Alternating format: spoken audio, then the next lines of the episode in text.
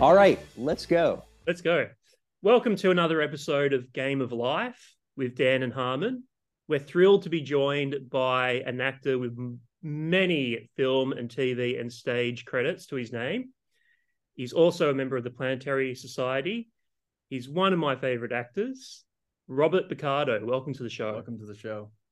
Thank you for joining us. Thank you both. Thank you for having me. Now, there's an expression you've already uttered that I don't fully understand. What is the expression one of your favorite actors mean?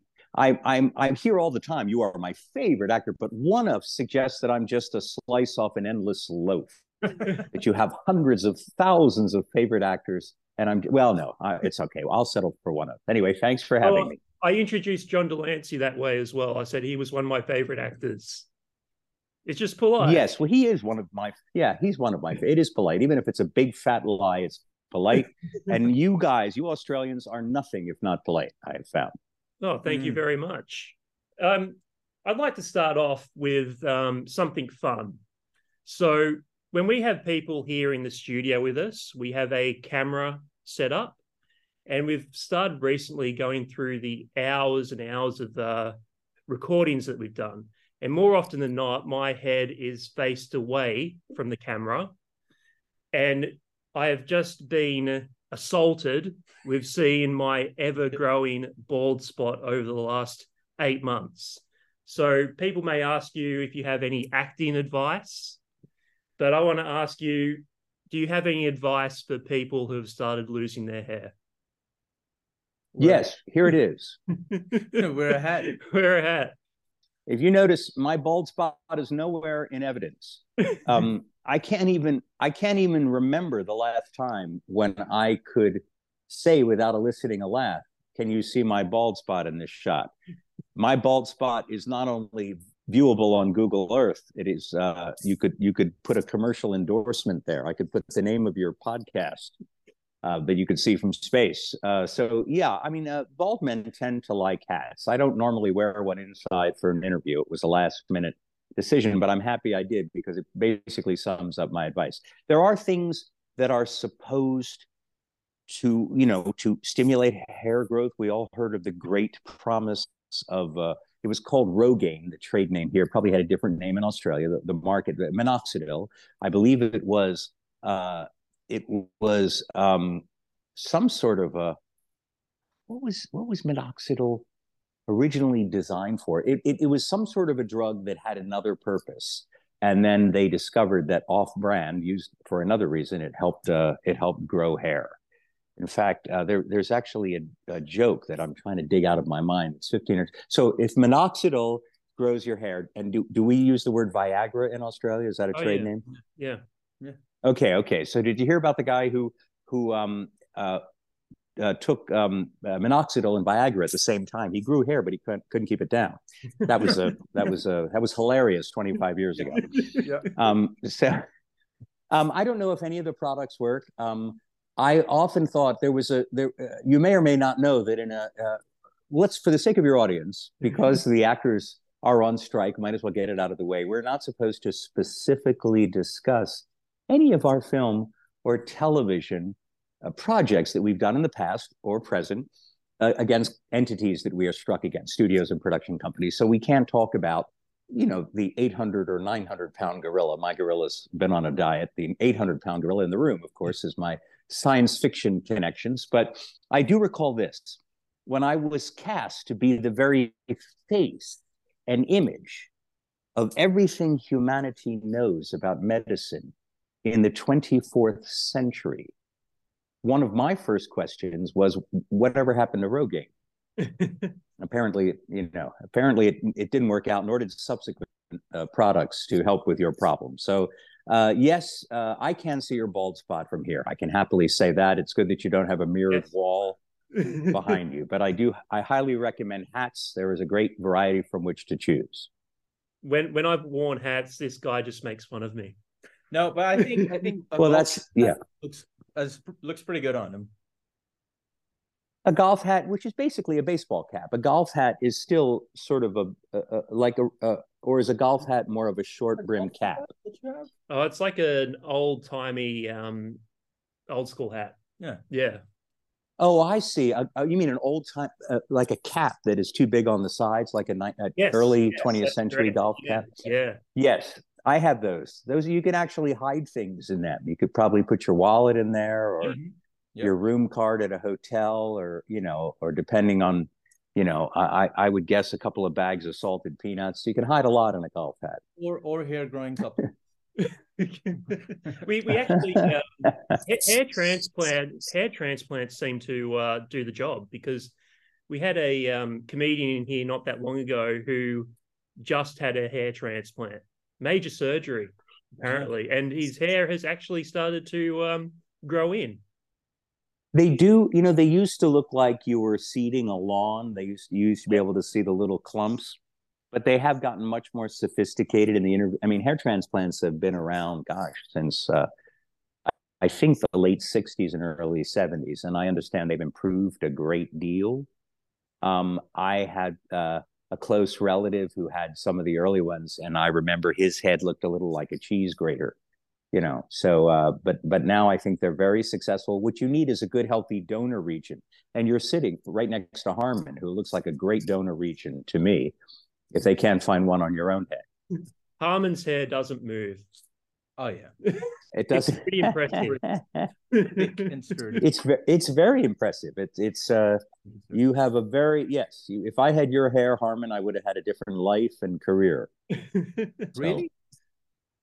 yeah i would have Wow. you know i don't know if it would have been better or worse probably better i, I we could ask you know um if you come to the convention my wife is coming with me to the uh, convention in australia she may ask to run her hands through your hair just for a vicarious kick because it's been a long time you know That's fine. I've, I've so we'll see I've been asked. all right Do- Have you ever worn uh, toupees to auditions? um i did you know i used to i've i've done a number of roles on uh television and occasionally on stage and in movies uh, with hair pieces. Uh, I've done a number. Uh, I, I'm allowed to, without referring to projects. I've done a number of movies for a dear friend, Joe Dante, and a number of them I had uh, full wigs, sometimes a little hair piece for comedy purposes. Um, and there's a, there's an awkward part in your career where you do audition in a hairpiece.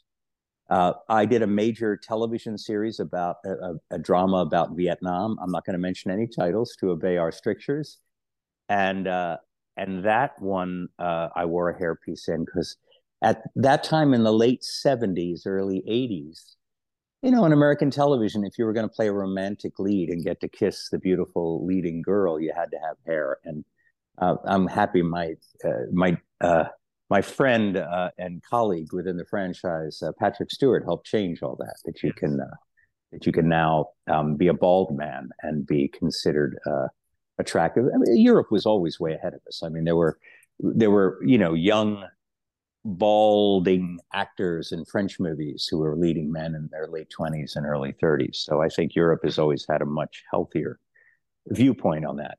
Um, but yes, there, in answer to your question, there was a period in my career when I often auditioned in a hairpiece. Never liked doing it, um, you know, because you don't feel, you know, you, you you don't feel your essential self. But if you if you just deal with it like a character choice, like anything else, like whether the character has an accent or um, any other part of his backstory, it's a really minor thing. And so many great actors throughout their careers. One of my favorite actors, Robert Duvall, was in and out of hair pieces all the time in different roles. And you know, it's just when you're when you're first going bald as a as a young actor, it's it's it's the first sign of a permanent change to your appearance that we associate with aging. Yeah. Even though a lot of men start going bald in, in their late teens and early 20s, but you still you still in you still look at it as the sort of first irreversible change in your appearance.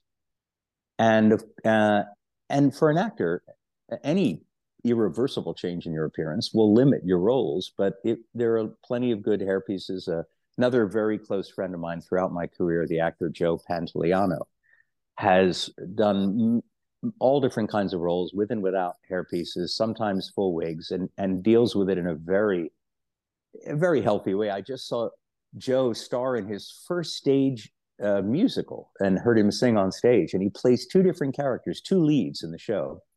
One of them is bald with hair sticking out on the side, and the other one is a very suave gangster with a full head of hair. so he, you know, he's uh, always inspired me um, as a close friend to to to just make the way the character looks regarding, you know, his hair just another choice that you make in how he dresses and how he speaks and all of that. Yeah, yeah, absolutely. Uh, move. Let's. Um, I can't believe we've just spent uh, the first ten minutes talking about baldness, but there you go. well, you know, we can't talk. We can't talk about you know uh, anything that begins with the word star and ends in another word.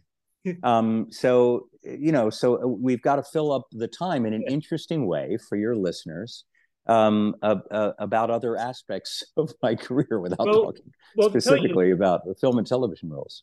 To tell you the truth, I like mm-hmm. these confines that we have to work in now because our podcast is all about gaining some perspective and insight and some advice on life. So this is what our show is all about. It's about people's lives, how they've lived, what they've achieved, um, what are their setbacks, etc. So this is this is excellent. Mm, and I think oh, good. Well, so far the, the only concrete you know advice you've gotten so far is wear a hat. Yeah, exactly. Ten minutes. Yeah, so good advice. so we got to move. We got to get a little. We got to get deeper hats. than that. Yeah. well, I'm going to test out some um, new questions that I haven't asked any guests because we've done over 50 episodes now. So it's now the now time to branch out into some deeper questions. What is mm-hmm. your earliest memory in life? Wow. Hmm. Well, um, I mean, there there might be little flashes of other things. I remember my father taking me and my um, three older siblings uh, to go feed the ducks, and I was the youngest one, and we would have some a bag of stale bread that we would feed the ducks. And I, I remember uh, I was busted for eating the stale bread. I, I must have been about two and a half or something like that. Now, I've heard of other people who remember back to being infants. I don't know that I do. And also, when you have home movies, my dad had a 16 millimeter camera, and there is a home movie of me uh, stealing the eating the bread out of the bag when I'm at two and a half. So it's very hard to tell whether they're actual memories hmm. or whether you just saw them years later uh, a couple of times in a home movie. Um, one of my most vivid ones was the first time um, I got on an airplane with my family and my my uh, my aunt Rita and her husband Uncle Joe had, I guess, driven all of us or uh, driven us all to the airport. How we all got in one car, I don't know, because we were a family, counting my mom and dad, a family of six. And I don't, maybe they just drove there.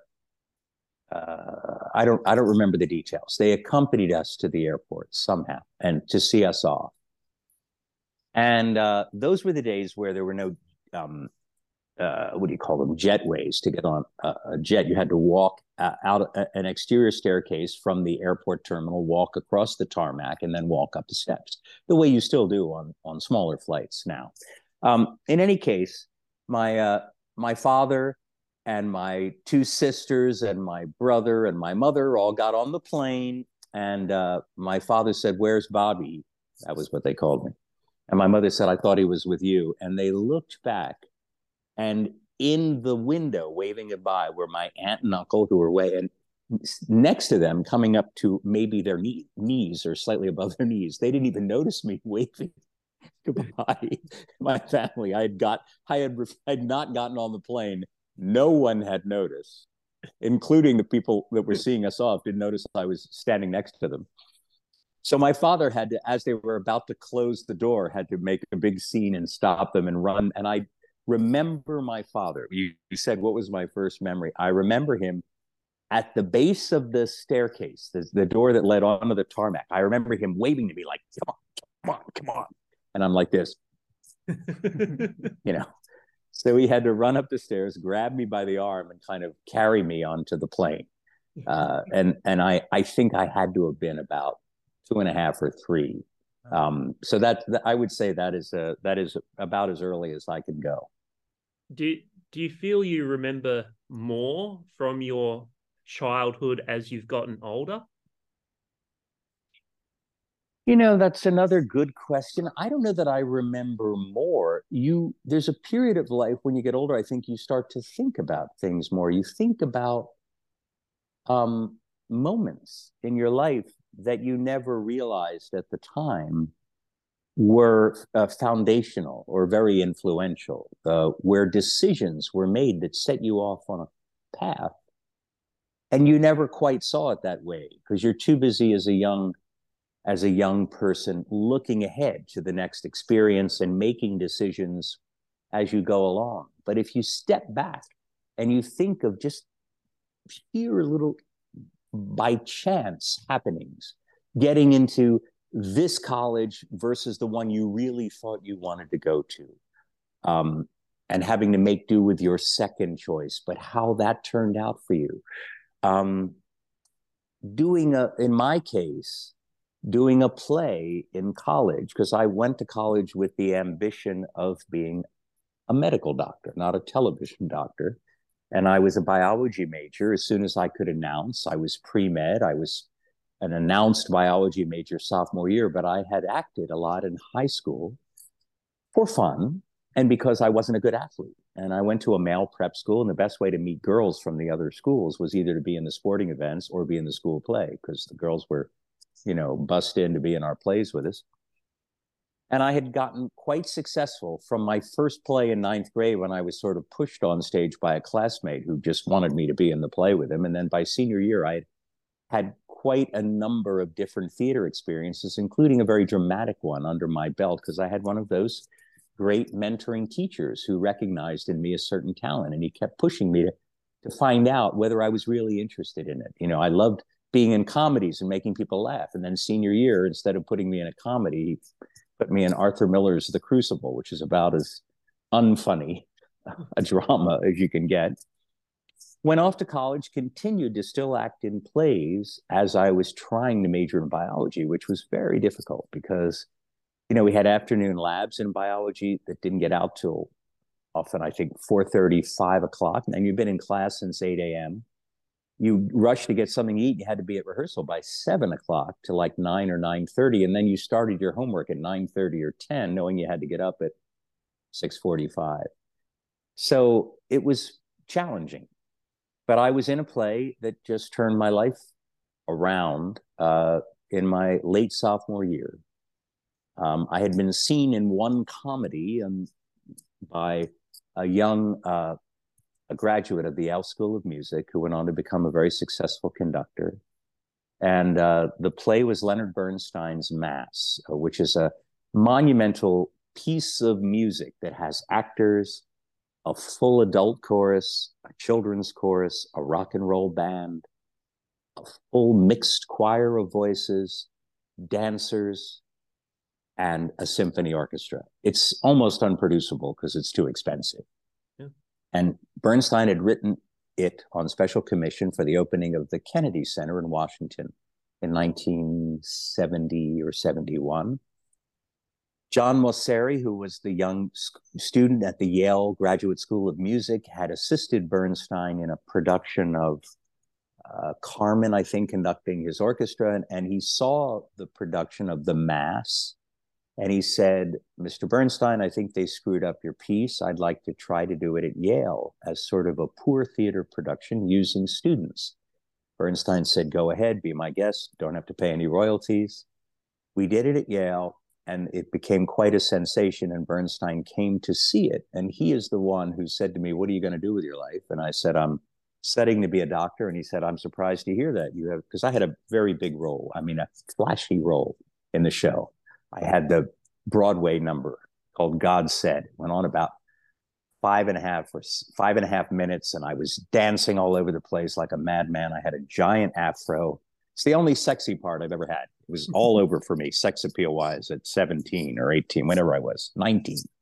Anyway, um, he saw me in it and said, You have such natural energy on stage. I think you'd want to be an actor. And I said, would you say that to my mother?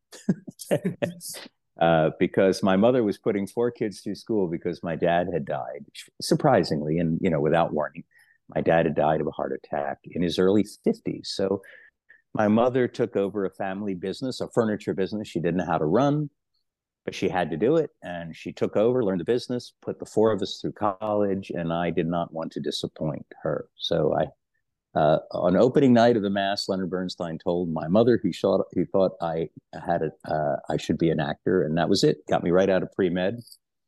It was just a random thing. I would never have been in that show had I not been in the silly musical comedy on a very small scale at Yale that uh, that this young music student John Mauceri had seen me in and said you have to be in this show. So it was just a little coincidence here and a coincidence there, and it sends you on a trajectory in life that uh, looking back, I mean, I'm happy it happened, but it could so easily not have happened. And I would have been uh, an actual doctor, probably, rather than a television doctor, which means uh, all sorts of things. It means I'd have steadier employment, perhaps, um, uh, but I, would uh, have to carry malpractice insurance, very expensive. I think some actors should have to carry malpractice insurance. I've seen some pretty crappy performances. I'm sure you guys have too. In any case, it's just a, it was a it was a little tiny life event that just determines the arc of the rest of your life, at least professionally. Yeah. And uh, and I I think more about little things like that, and I think that's a natural. Uh, you know, everybody they start to as you get older you reflect on your life to try to make some sense out of it or kind of you know i'm not the kind of guy who wants to sit down and write a book about yeah. my life even though some of my friends uh, tell me i should but i but it makes you think about the story how do you you know what is the story how do you tell the story and most importantly what are those pivotal moments of chance that you know where you really um, we really set out on a different course than you thought you wanted to pursue. Mm. You you mentioned there that your um, mother went into a business she knew nothing about, trying to raise a family on her own because your dad had died at a fairly young age.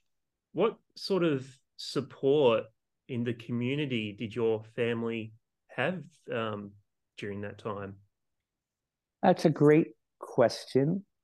My dad was very community minded. He was president of uh, different things, different civic organizations like the Lions Club, which is a service organization. My dad sponsored a yearly dinner to benefit all of uh, people. They used to be called blind, now they're called visually impaired, but he had an annual banquet to raise money for the blind people in Philadelphia. He did all sorts of, you know, cool civic minded things and I think, even though I was very young, I was only nine years old, but I think that because my dad had been very community minded, that a number of people knew him, liked him, respected him. So I think that there was a certain amount of, I mean, at least, um, uh, you know, condolences and, you know, just spoken yeah. support. We also had a fairly large family, especially on my father's side. So there was a lot of uh, support there. Um, you know, I remember a, a, a, cousin, not an aunt and uncle, cousins of my mother. They had a son about my age. So, you know, they would take me to the seashore every summer for a week because they knew my mom had her hands full having to work all summer.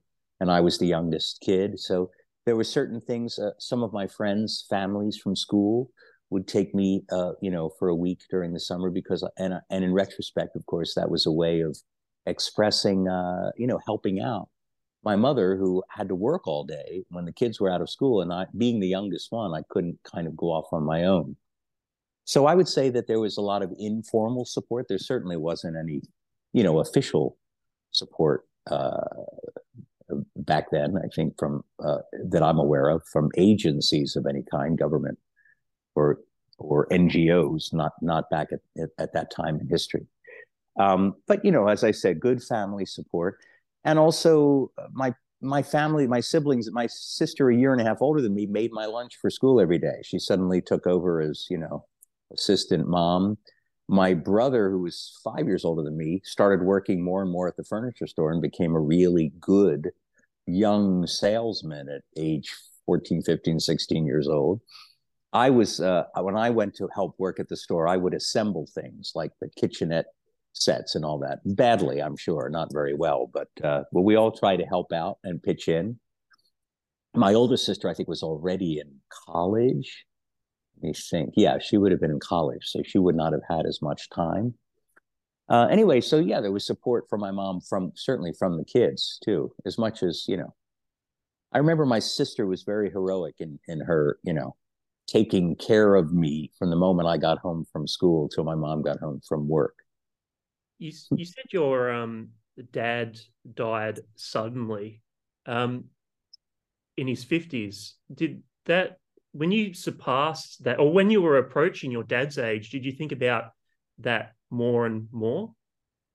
Oh, absolutely. Yeah. As my brother did too. My brother, who's five years older than me. Yeah, sure. You look at that because, you know, there's family history there and you have to adjust. You know, um, my dad worked really hard and his main passion in, in, the, in the one day off a week he had was to play golf, which is a lot of working, but still, he did not have. Uh, I, I, try to exercise regularly, but my life is not as hard, I think, as my father's life. I mean, when I work, when we work in film and television, we may have very long hours. And it might be, you know, uh, if, if you're featured in an episode, you might work 70 hours that week or even a little more.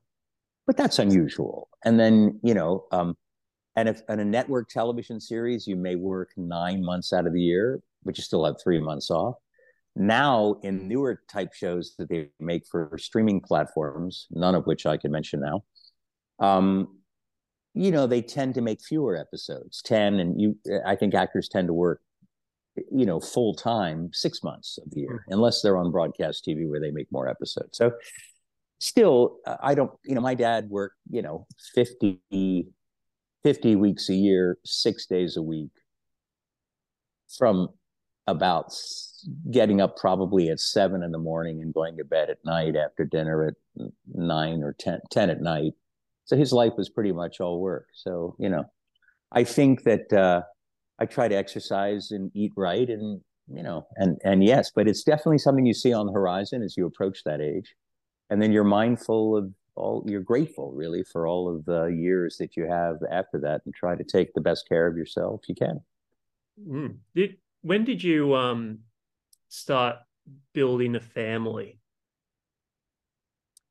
Um, early 30s. A lot of actors tend to. It's funny. This the generation of actors that I'm in, I find tend to have delayed having children, both male and female, uh, as long as they could, or you know, um, for example, many of my Italian cousins got married in their early 20s, married as young as some of the girls got married at 21, 22, the guys at 23, 24.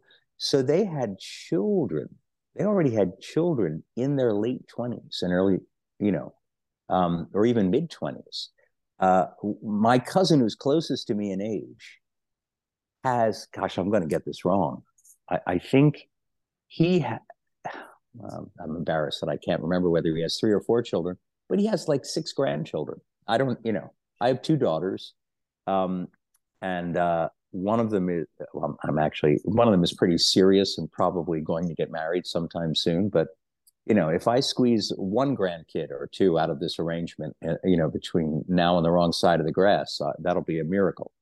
Um, so, uh, so uh, we tend to delay it. The generation of actors before me, actors who grew up in the, you know, in the like the the who were who were children, I think, in the fifties, in the uh, you know, or let's say born in the late forties and very young in the early fifties, even just actors ten years older than me or so I um, uh, that I admire a lot. Eli Wallach and people like that had kids. You know, they had kids in their twenties, and you just may do. But now I think it's become more and more expensive. You know, sadly, you know, with the advent of big box stores like Costco, you know, children have become like a you know. Uh, are are the the number one consumer item is to have a child because suddenly it opens up those extra five aisles at Costco you were ignoring, mm. you know, with everything from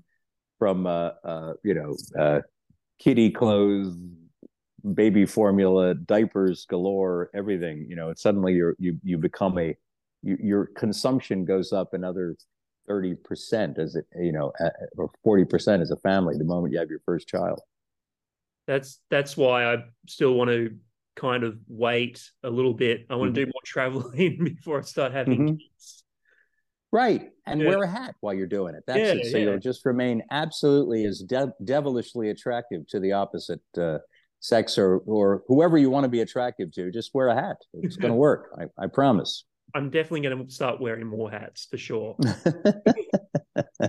you know, I'm kidding you. I'm teasing you. Okay.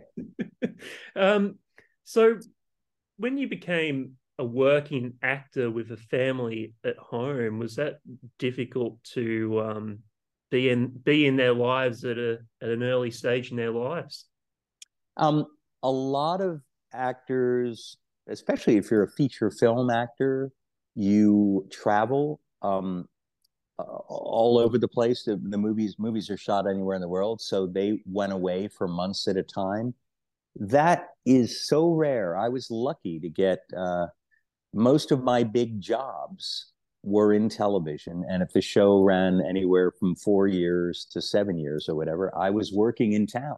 So yes, I may have been out of the house all day long for five days in a row, where I barely saw the children. Just go in and uh, kiss them if they were already asleep, or try to wake up if I'd been up till if I didn't get to bed till two or two thirty. Try to get up to drive them to school, or because um, you know you have to have help and all that, and uh, you know, and you have a you have a spouse and you have a, a helper.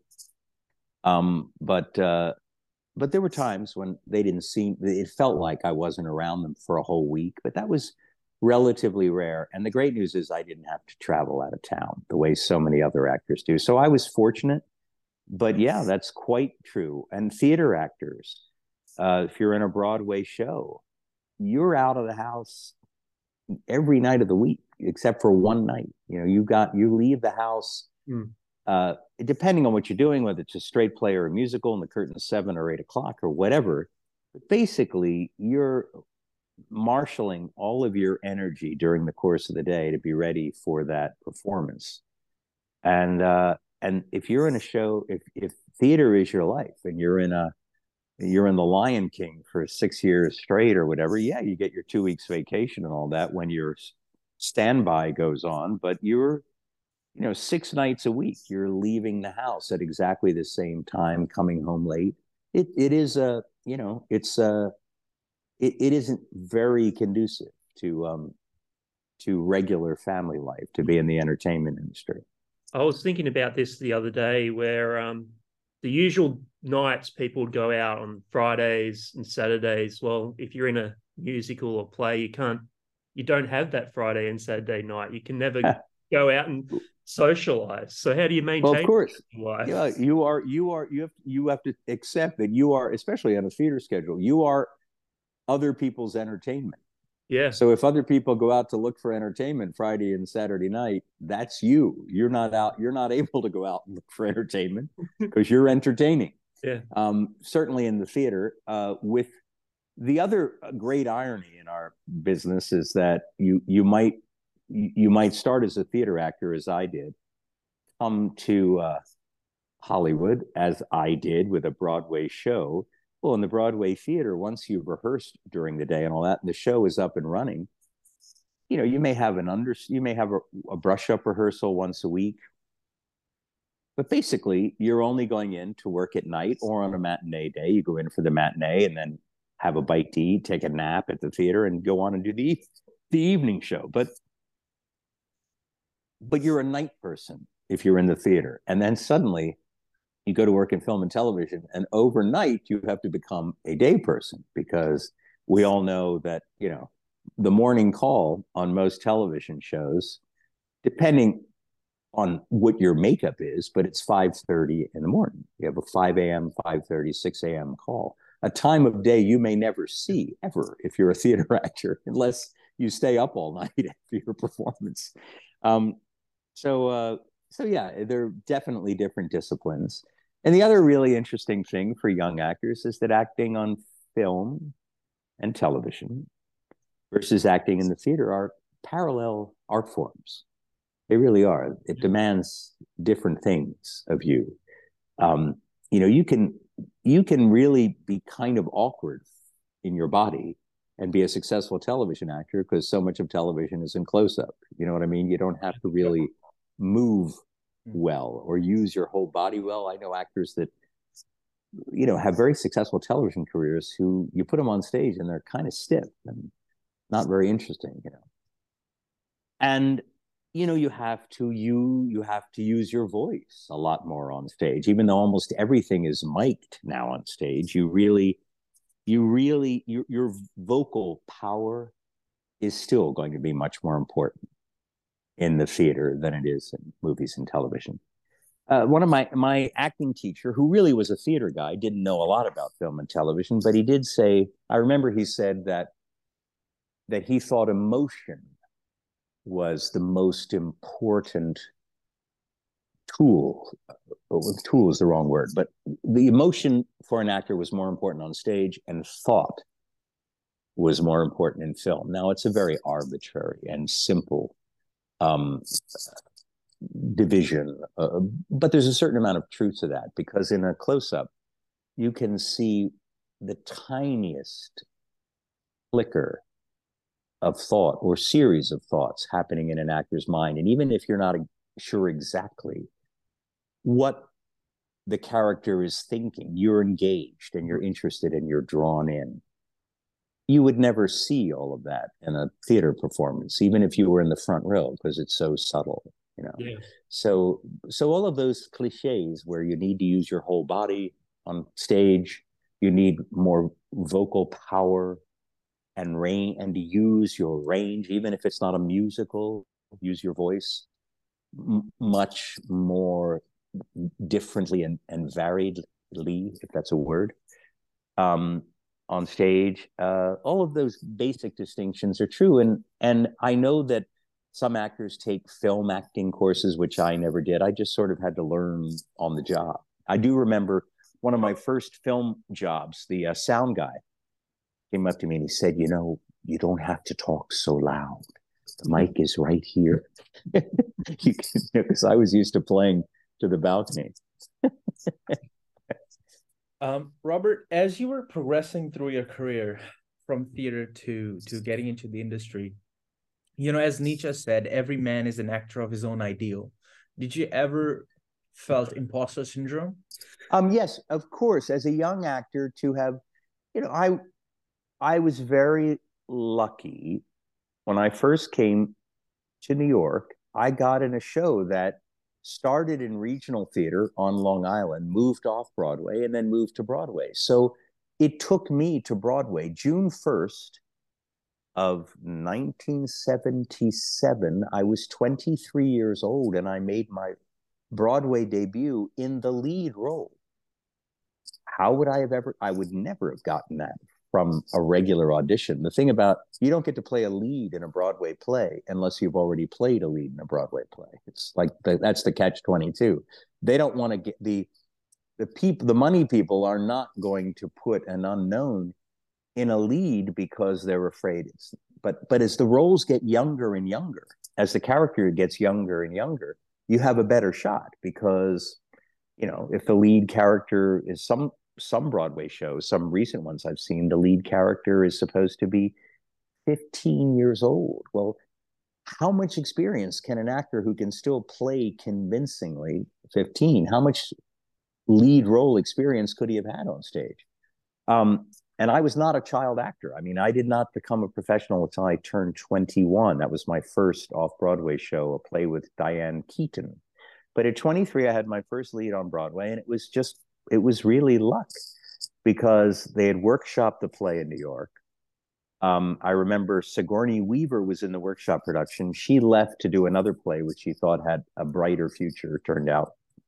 um, that she left the play that and, and, moved to Broadway. Her show never did, but she's had a, a, fine career. She did not need she did not need any help.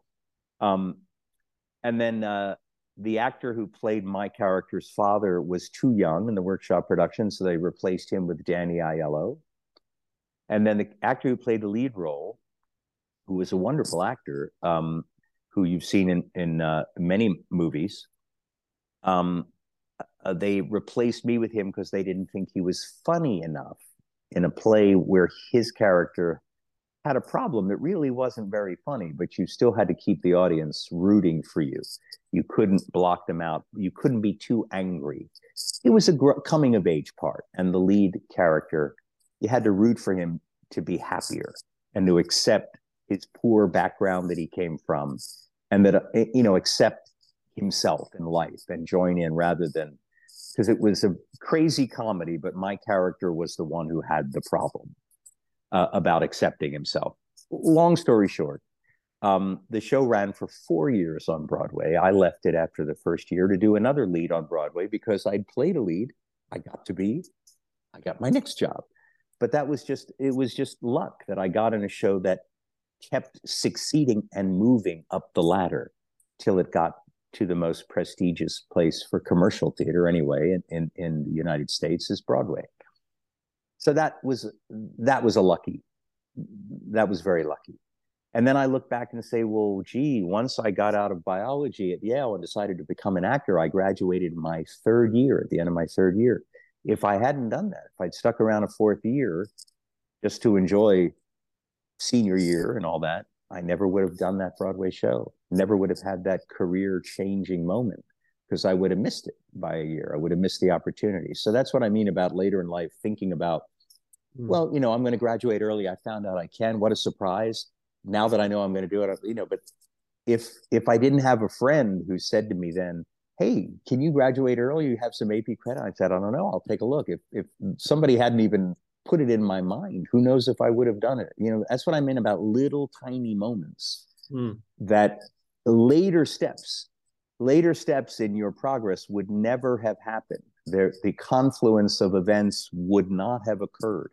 Something else as good, possibly, something possibly better, yeah. But to play a lead on Broadway at 23 is a pretty lucky confluence of events. But the point is, your question was imposter syndrome. Did I feel like an imposter? Absolutely. I thought this is a really lucky thing I've been given. So all I can do, rather than doubt myself, all I can do is work as hard as I can and do the best I can with this role.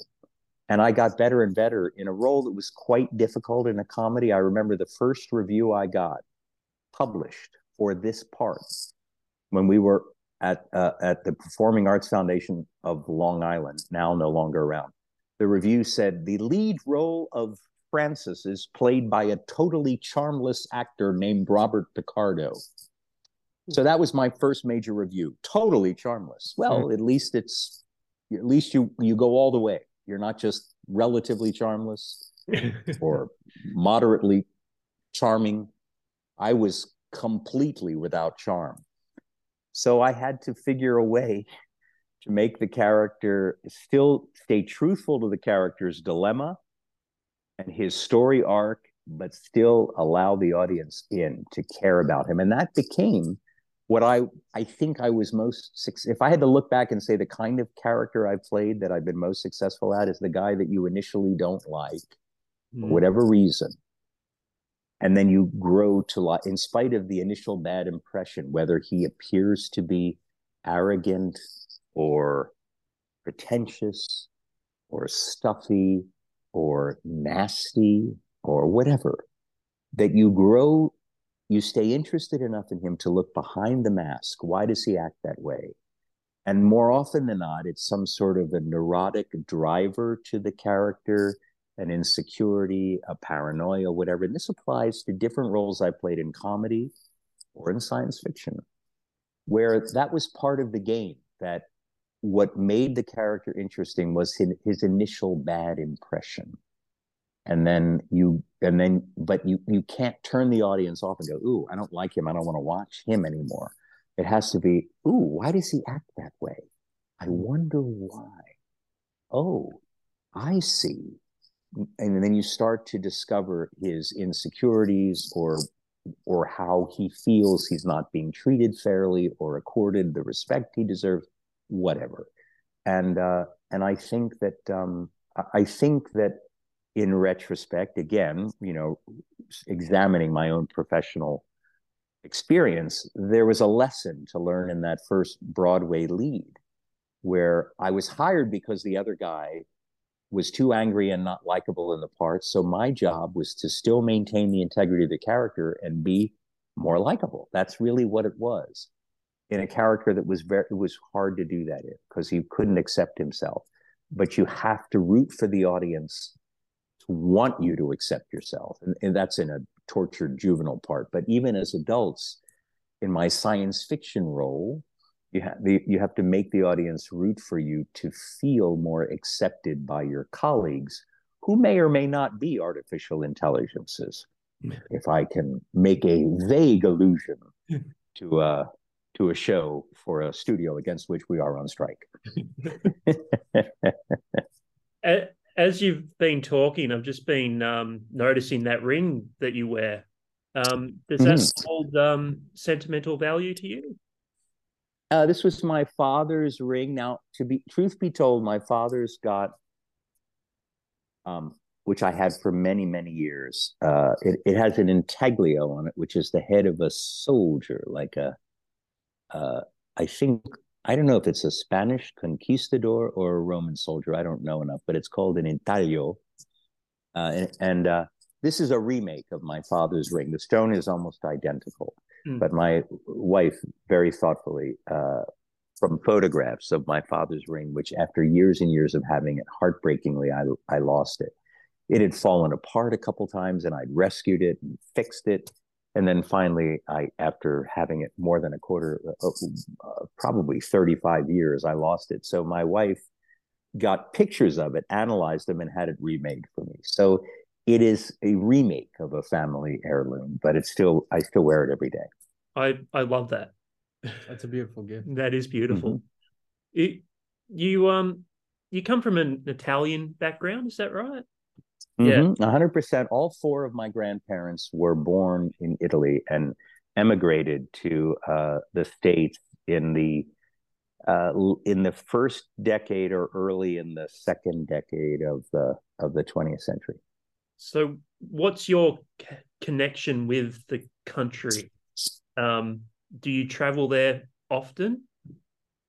Yes, I try to go every year. I've probably been to Italy. I've lost count how many times I've been there, but I have to think I've been there at least twenty times, okay. and I'm going again in about uh, in about two weeks. Wow! I try to go to different places. I have family in different cities, uh, so I sometimes visit family members. I just uh, love to go, love the people, love the food. Um, you know, so yes, I feel quite connected there. I have an elderly cousin that I visit in Rome. Oh, she's in her 90s now. And, uh, you know, so it's, yeah, it's, it's, it's exciting to go. And I have a lot of, you know, a lot of family members there for, um, cousins that are, uh, they're first cousins removed by two generations. In other words, you share uh, um, your grandparents, say, were brother and sister, that kind of thing. Mm-hmm. So um, his, your grandparent, your grandparent, uh, my grandfather may have been uh, my cousin's uh, uh, married to my cousin's grandmother, that kind of thing. So we, I believe that makes you first cousins a couple generations removed. What is the Italian culture. I missed the last word. Oh, what is the what, Italian what? Uh, what is the Italian culture like? Wow. Well, that's kind of hard to explain. Um, uh, they uh, they uh, really seem to enjoy life. They uh, they have obviously wonderful food, wonderful ingredients, tremendous pride in local dishes, different parts. I'm going to a new part of Italy I've never been to, way down in the toe, lower. The, I've been to Sicily, but it's as far as it's the farthest south I will have been in the peninsula. Um, it's hard to explain. I just think they have a tr- Italians have a tremendous sense of style. Uh, they're they uh, really um, are uh, I, they're great appreciators of food and almost it seems like almost everyone in Italy knows how to cook, male and female. I don't know if that's an illusion. Um, but I just um, I don't know. I, I can't. I, I it, it, also varies tremendously in different places of Italy. Obviously, it's very different in northern Italy. Um, the way people, you know, people on the street, the way they appear, uh, many of them are more fair skinned and blonde because they're closer to, um, you know, uh, Switzerland. Some where there are where th- there are three different languages spoken in Switzerland, depending on what part you're in. You know, German, French, and Italian. Um, but most of you know, um, my father's side is from southern Italy near Salerno, and my mother's side is uh, uh, a province that's uh, a little more in the middle, but still considered, you know, yeah. I, I, would say still considered southern Italy uh, from the uh, Abruzzo, which is a region that, you know, none of us are are northern Italians. Mm. Um, yeah. So, um, but so the culture, I, I can't say that you can't. I, I would just uh, you know, so it changes. Yeah. Um, uh, depending on what part of Italy you're in.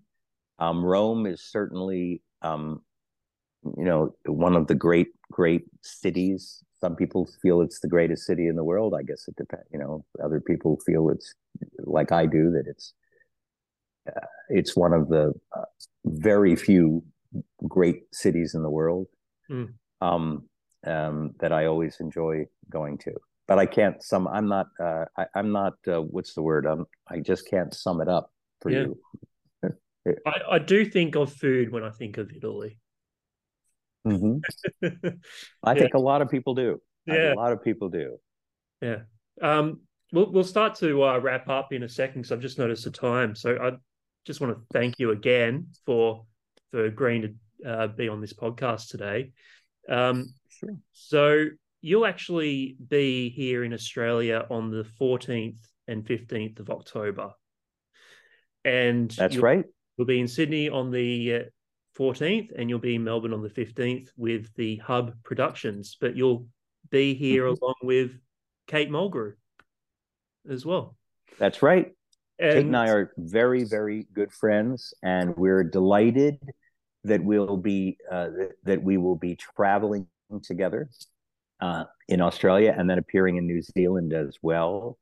Um, and uh, she adores my wife. Uh, we both adore her.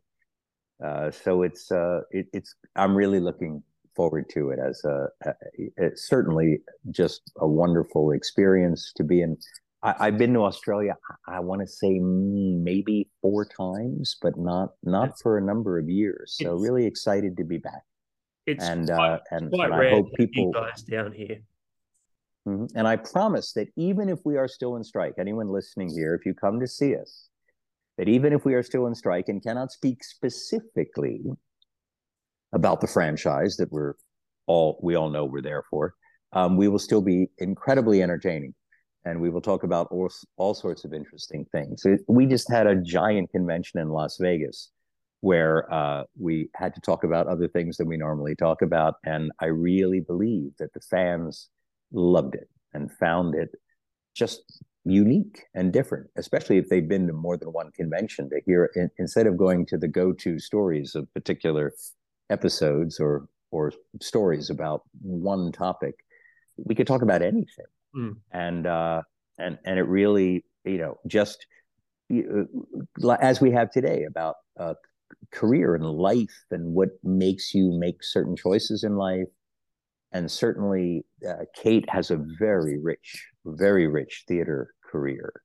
And it's is uh, very interesting uh, for her to talk about this too, and how we and how we all came to be um, what we came to be. So I, I do think that, uh, and if we're not on strike, then we will be clicking our heels and talking about everything because there's if the important thing for people to realize um, about why, why actors go on strike is that studios don't always do the same thing, the right thing, the right thing of their own volition. As a quick story, um, in the franchise that we're not mentioning today, um, there was a, a, an actor who played a doctor on that show uh, whose nickname was Bones.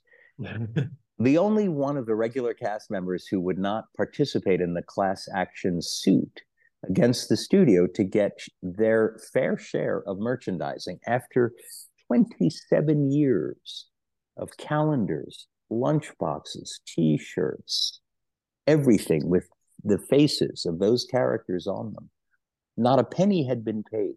And finally, in this class action suit, um, the uh, you know uh, Shatner and Nimoy got paid. The other four actors got a, a reduced amount of money, but um, but uh, um, Walter Koenig, Nichelle Nichols, um, and uh, Jimmy Doohan and George Takei, they all got paid. But I remember DeForest Kelley didn't feel it was gentlemanly to sue the studio, and he wanted to treat them in a gentlemanly manner because that was his way. And the studio thanked him by paying him nothing. Well, nothing. They did not pay him.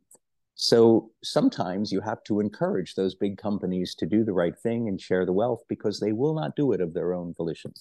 Now that was merchandising. That's different from residuals and other issues, but it's an example example of how sometimes you have to apply pressure to make things fair. Does that make sense? That makes perfect sense. And just just being a gentleman is not enough. Mm. so, so, there well, you go. I only hope for positive results for both the writers and actors on strike. Hopefully, it ends soon. Um, I hope so too. Um, just quickly, what your friendship with Kate did that blossom on the show working together, or did you already know each other beforehand? Um, no, I certainly knew uh, her work and career, but she'd been so successful at the point she was cast on. We had never met until that first day. She stepped onto the stage, and Kate is a, really a unique personality, but a natural leader. That's just what she is. She is like you know, at a dinner party, she can converse with anyone. She could talk uh, to a tree stump. She can, she can just, she is a tremendous conversationalist, a tremendous hostess, but mostly just a great leader. And, uh, you know, our show was in jeopardy, the show we're not mentioning, because our first captain had parted company with the producers. And then we were all concerned that it might fall apart or they might change if they changed the sex of the lead role would they have to change the sex of some of the other already cast characters uh, in any case kate the, from the moment she stepped on stage we were all in good hands. She said uh, you know memorizes uh, more efficiently and fluently than any actor i've ever worked with. I don't know how all day long 12 new pages perfect. Um, but mostly uh, she's a great actress and her work is great. That's you know all the other things are just discipline things right yeah. um, good spirits hardworking memorizing that's all technical stuff but she has a a, a depth of uh, soul that informs her work and makes her a, a, just a just a, uh, a great great artist and uh, for whatever reason, she loved playing scenes with me. We had really good talks all the time, and we just really enjoyed each other's company. So we have stayed very close uh, in the intervening years, and I'm close with, you know, with others in my cast. But Kate, you know, um, uh, you know, just some people you can you can sit down with and just pick up a, a, a deep conversation that you you know last had a year or two ago and it and it just you can get right into it again because of that long history and trust so we did become very good friends on the show but we become better friends since the show ended you know yeah. um now in terms of uh causes you'd like to get out there or mm-hmm. the planetary society um you're a member of the planetary society so yes the planetary. Um, I will mention to your fans the Planetary Society is the world's biggest, most influential space advocacy organization. What does that mean? Well, in 1980, uh, Carl Sagan, who most of your audience will have heard of, I think, uh, felt that the American, actually the international interest, but specifically in America, the interest in space exploration after the Great March to the Moon in the 60s and the last moon landing uh, uh in 1974, that by 1980, the public engagement was waning and he wanted to form a society of people who were really into it and really felt strongly about America's future and humanity's future in space. So it was an inter- it's always been an international organization. We have members members from I don't know, I can't even tell you how many countries around the world. Uh, I'm afraid to say just well over 40 because it's many more than that. Um, we are presently run by Bill Nye, the science guy. And you can, first of all, learn more about what we're doing in space right now from our website, uh, and our links and our great bloggers, then you can learn uh, from almost any other source. We are constantly quoted, our bloggers in major periodicals like the New York Times. So it's a resource for you about what's happening.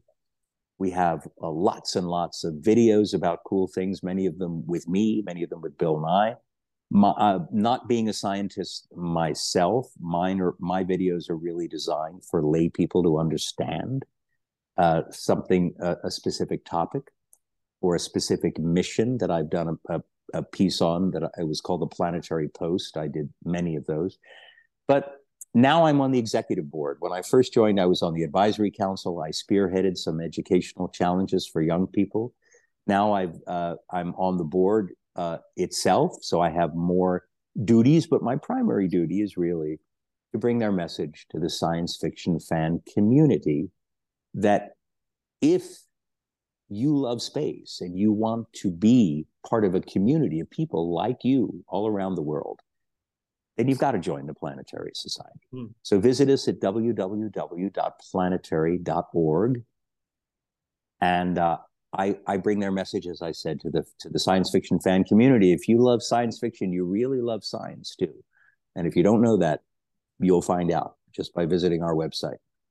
Um, and we have really cool people on our board like uh, Dr. Heidi Hammel, who is uh, is uh, on the James Webb Space Telescope program. She helps run the consortium of all of the uh, space telescopes uh, in you know that uh, that that are in use right now. Um, and of course, Bill Nye and many other really amazing people that are on our board. I am the least credentialed person around the table when we go to have to, um, you know, to advocate for increased uh, budgeting for NASA, and we go meet with Congress people and senators. As I have met in the room, I'm there with real scientists. You know, I'm the, I'm there. Uh, uh, I I know the bullet points and I can remind them of something, but the, the, the scientists do the talking because the, we have people on our board that are that are involved, including our president, Dr. Bethany Ehlmann. They're involved with missions that are happening right now. Mm-hmm. Dr. Jim Bell on our board, you know, designed the the PanCam on the um, um, on the uh, um, Perseverance rover. I get my names wrong. All of my, you know, uh, Curiosity um, and uh, Perseverance and the Sojourner, the first one. I have to always run through my head and get to the right rover. Um, but uh, and Dr. Um, Britney Schmidt is the foremost authority on icy oceans and how to explore beneath them. Spends four months every year at Antarctica. Is working on the underwater rovers that will, when we send them to the icy moon of Jupiter, Europa, that will go down and look under the ice sheet for examples of life uh, under their frozen ocean world. So all of our you know the people on our board are many of them are are in the world doing it doing the exploration right now and they deeply understand its importance and how we as citizens need to support increased funding yeah that's that's incredible um, again you'll be here in um, australia next month And I have to quickly mention that the 15th of October, when you're here in Melbourne, that's actually my birthday. Mm-hmm. So great day. Oh my gosh. well, happy birthday now. You should come see there. We can talk about, you know, um uh we could talk about hats. All right. Absolutely. we, we have uh, Todd Stashwick on. Um, he'll be joining you here in Australia in a couple of weeks. Oh yeah, he's a great um, guy. We we uh we got to work together on. What a talented yeah. guy, and I I thought his performance on just extraordinary. Oh, I'm sorry, I'm not allowed to say yeah, that. We'll bleep All it right, out. Can't we'll bleep it out. we'll bleep that out. Yeah. Okay. um, do you have? Would you like to leave a question for for Todd? Oh, is he coming on next? Yeah, he'll be on in a couple. You, I mean, you said he. Ha- oh, oh okay. a couple weeks. Um, yeah. uh, tell him. Uh, um, let's see. Uh, well, yeah. My question for Todd is, what um, when we uh, when are you going to buy me a, a, a drink in uh, in Sydney? That's sure. it. All right. Absolutely. As soon, I'd like it to be within the first five minutes of, of seeing me. All right, and then I'll buy him one in, in Melbourne on your birthday. Okay. Perfect.